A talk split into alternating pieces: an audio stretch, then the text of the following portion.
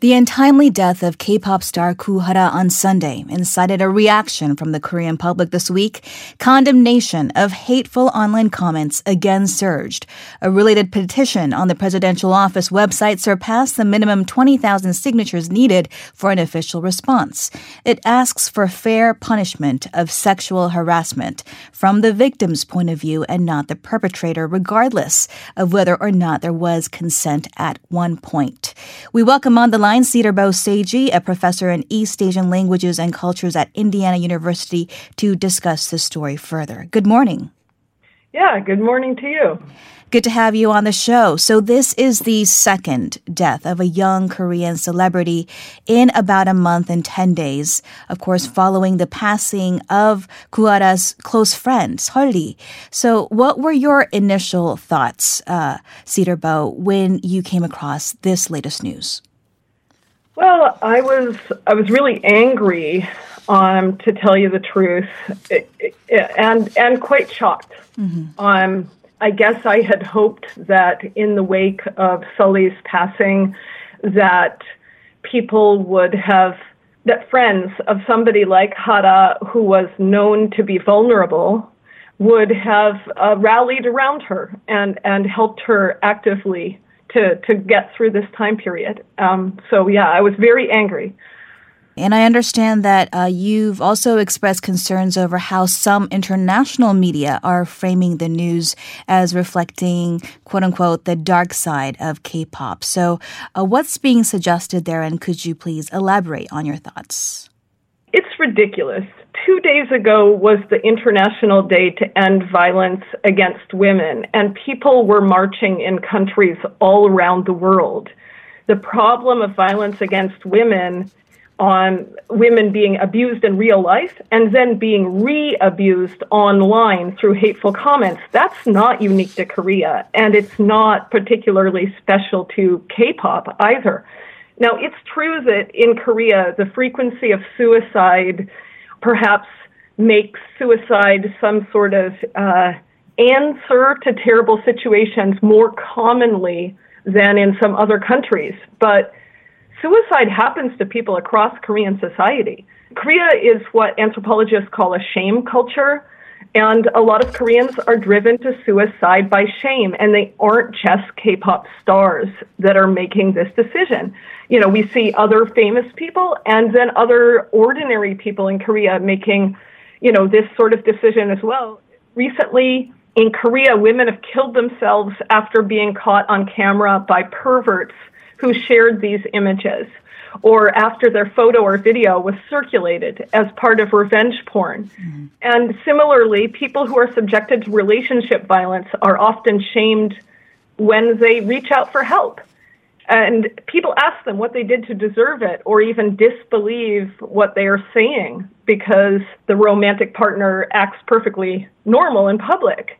But studies show that one in six marriages in Korea is marred by domestic violence. So here we have Koo Hara, a young woman blackmailed by an abusive partner who held sexual photos and video of her over her head. She was shamed in public. She was humiliated. And the Korean public and some of the media seemed unable to believe that someone with her stage persona, her very confident, powerful woman stage persona, they seemed to, to disbelieve that she could have been abused. And there was a lot of very nasty comments and blaming comments uh, against her.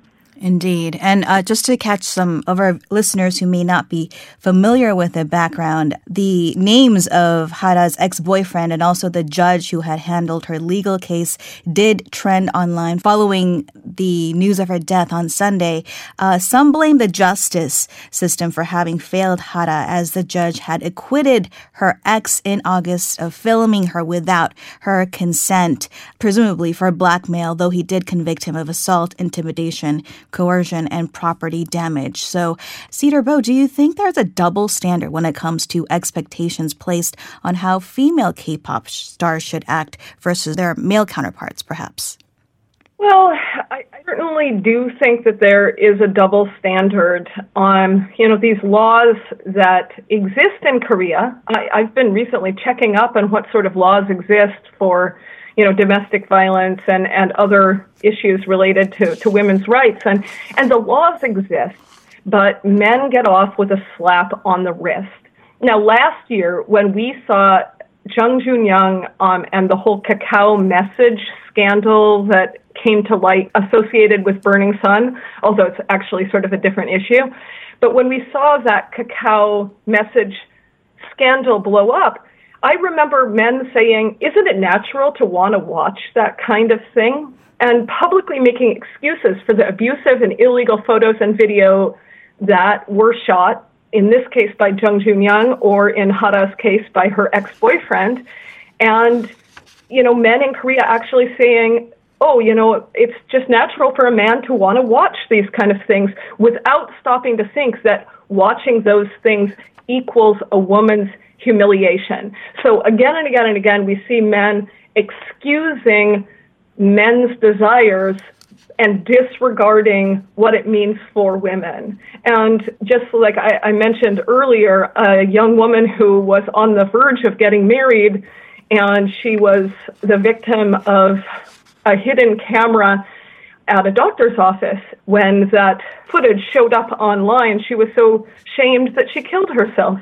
But the doctor got off with a slap on the wrist again. So there's a real double standard that somehow male judges, the men who enforce these laws, seem to think that men's desires are more important than a woman's shame. This is a public dialogue, I'm afraid, that will have to continue. But for now, thank you so much for sharing your insights with us this morning. Yeah, well, thank you for giving me a chance. I just hope that we can somehow see a society where people move forward from blaming victims and actually embrace survivors and help them to survive terrible things that are happening to young people every day and older people, yes. That was Professor CedarBough Saeji from the Department of East Asian Languages and Cultures at Indiana University. And a gentle reminder for anyone who may be listening with a personal problem that's difficult to talk about. Maybe it's depression, maybe it's someone you know who's struggling. Uh, help is at hand. You can consult an expert around the clock at these numbers. The suicide prevention hotline is 1577-0199. Again, that's 1577-0199. The Hope line is 129 the Lifeline 1588 9191 or the Youth Line at 1388. 1388, 24 hours a day. You are not alone. Do seek help. And if you have opinions or questions regarding any of the issues we are grappling with today, join in on the dialogue. Do send us an email, koreafactual at gmail.com, or find us on Instagram at koreafactual. We'll be right back with more facts and perspectives.